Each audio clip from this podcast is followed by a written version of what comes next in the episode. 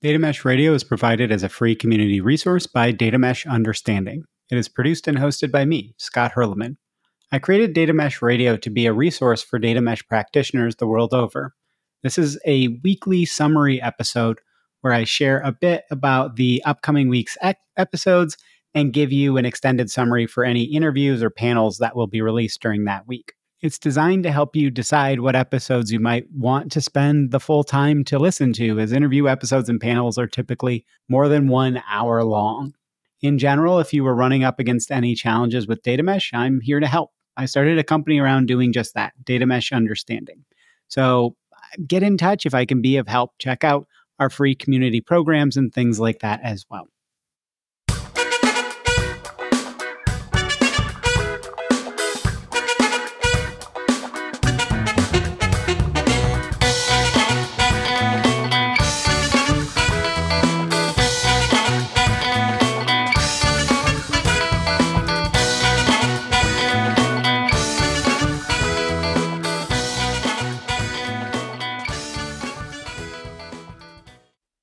Weekly episode summaries and programming notes for the week of November 19th, 2023. Happy Turkey Day or and awful shopping day week for all those folks out there in the US. I know many of you all are still in kind of that annual planning, budgeting hell. So please at least go do something that will make you laugh or happy this week. Maybe listen to your favorite album or watch your favorite movie. Maybe call that friend you haven't caught up with in a while. You know, take a mental break from the stress. I know we're hoping with uh, data mesh that we can stop being quite so super super long term plans and test and learn and iterate but i know that's not the way most organizations really work at the top so what's on tap for this week on monday we have episode 270 sustainable data transformation to drive towards data mesh rbi's journey so far which is an interview with stefan zima uh, if you haven't noticed, transformation just keeps coming up in a lot of episodes.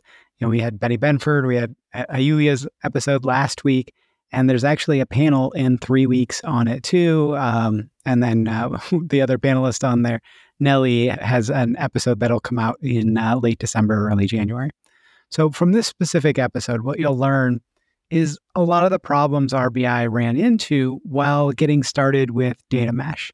There's a lot of practical advice and how to approach many aspects of your journey, especially around doing actually sustainable transformation.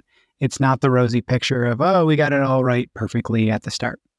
And hint, a lot of it's about communication and partnering with people. Uh, surprise, surprise. That's what works when it comes to uh, transformation. On Friday, we've got episode 271 The Importance of Repeatability of Language to Scalability, Mesh Musings 56.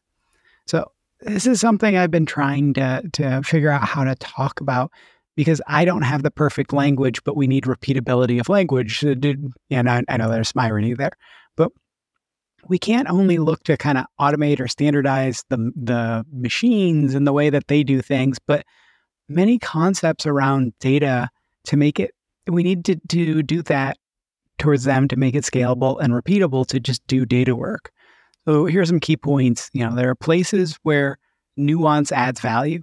Many times explicit definitions around data aspects like things of data quality or even SRE metrics like uptime and query performance are not places where nuance adds value. This doesn't mean use uh, standard SLAs that you should, you know, use instead standardized ways to measure against those SLAs. You just you need to create ways that people can easily say, okay, I'm just going to measure against my data product instead of every data product having a completely different way to measure. Provide a simple way for producers to apply these scalable approaches. The platform should measure data quality metrics, for example. Uh, you know, data consumers, data producers are both having a hard enough time in general learning how to leverage data better. So find places to make it about learning and, and sharing the information that's encapsulated in the data product, not learning a new set of SLAs for each data product or creating a new set of SLAs, uh, or I guess maybe new set of measurements around SLAs for each data product. And consumers are going to thank you too, it, since this is going to make their lives easier. With that, you should see more of an uptick in usage if it makes their lives easier to actually use this data. So, with that, on to the extended summary for Stefan's episode.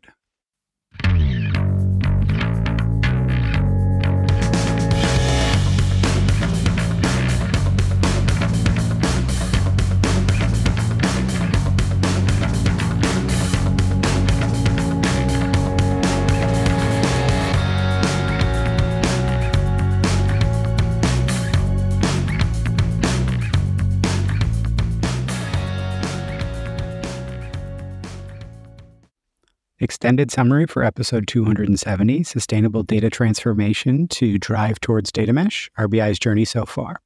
An interview with Stefan Zima. So, in this episode, I interviewed Stefan, who's the data transformation lead at RBI, or Raiffeisen Bank International. To be clear, though, he was only representing his own views on the episode. So, Stefan started with a bit about his background and his current focus. From having worked in data and transformation, the current transformation needs data and digital in general, for many organizations are accelerating. There's a need to move towards more modern platforms and a self service orientation, of course, but the organizational change, especially around mindset, mindset, cannot be overlooked.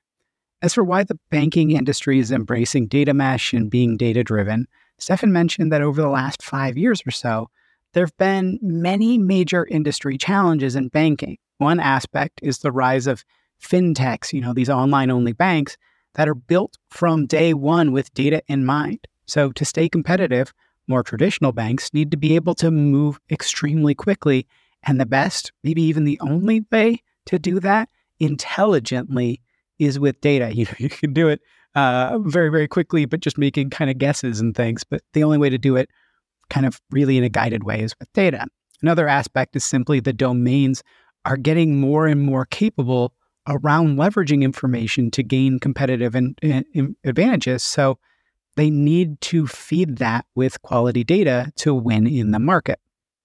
When the bank started to see more and more friction, such as more pushback from the data protection officers to comply with ever advancing and increasing regulation, Stefan and team realized they needed a new approach.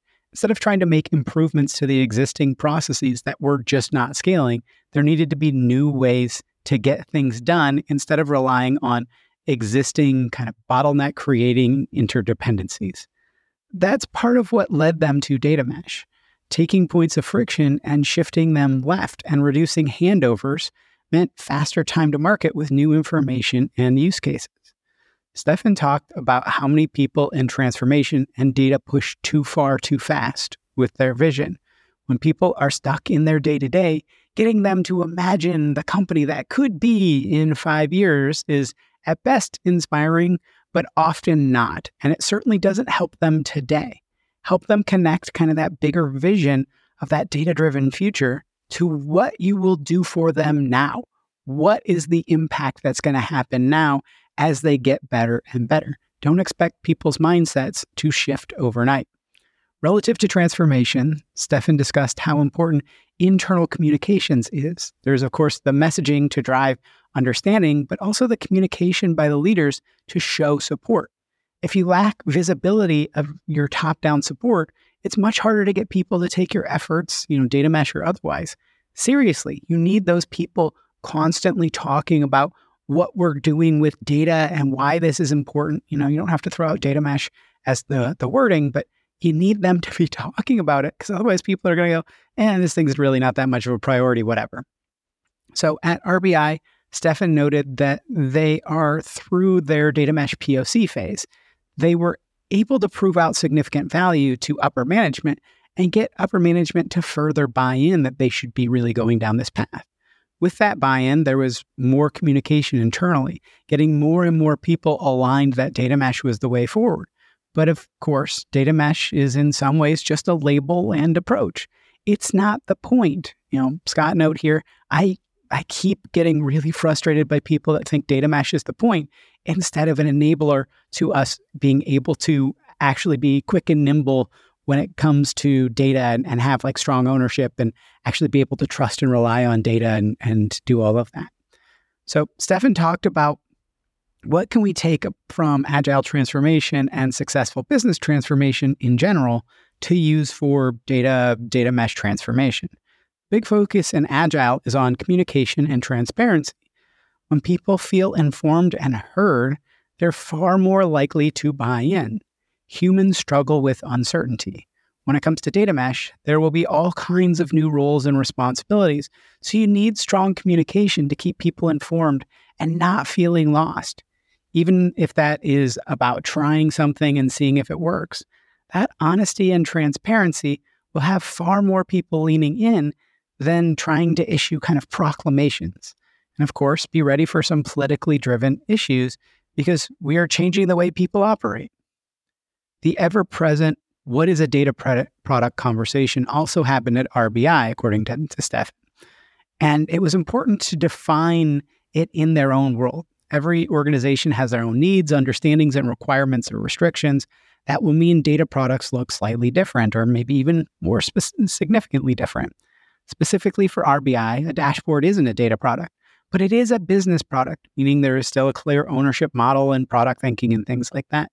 They also focused a lot on automation and risk assessment and mitigation. In a heavily regulated industry, risk is always a crucial factor. When it comes to working with the data protection officers, it's important to make it safe and worthwhile for them to say yes when saying no is easy and prevents any risk from being taken. So you have to give them the ability to lean in. Stefan then went into a bit about where RBI is headed around self service and why that's so crucial to the company's data mesh ambitions. For him, self service is far more than just giving people access to data. Yes, you need a platform, but you need upskilling and data literacy, an understanding of compliance, an understanding of your overall data ecosystem, and an understanding of the tooling and processes. You also need to build a platform that can be leveraged by non experts. This keeps coming up a lot. You need to make it easy for the general populace of your organization to actually consume, understand, and then even produce data. Hopefully, it sounds like some awesome episodes for you coming up this week. As a reminder, feel free to get in touch if I might be useful in your data mesh journey, helping quite a few organizations and introducing people to each other, plus doing some roundtables. Check out datameshunderstanding.com for more information. I hope you have a great rest of your day and week. Now, on to that fun, funky little outro music.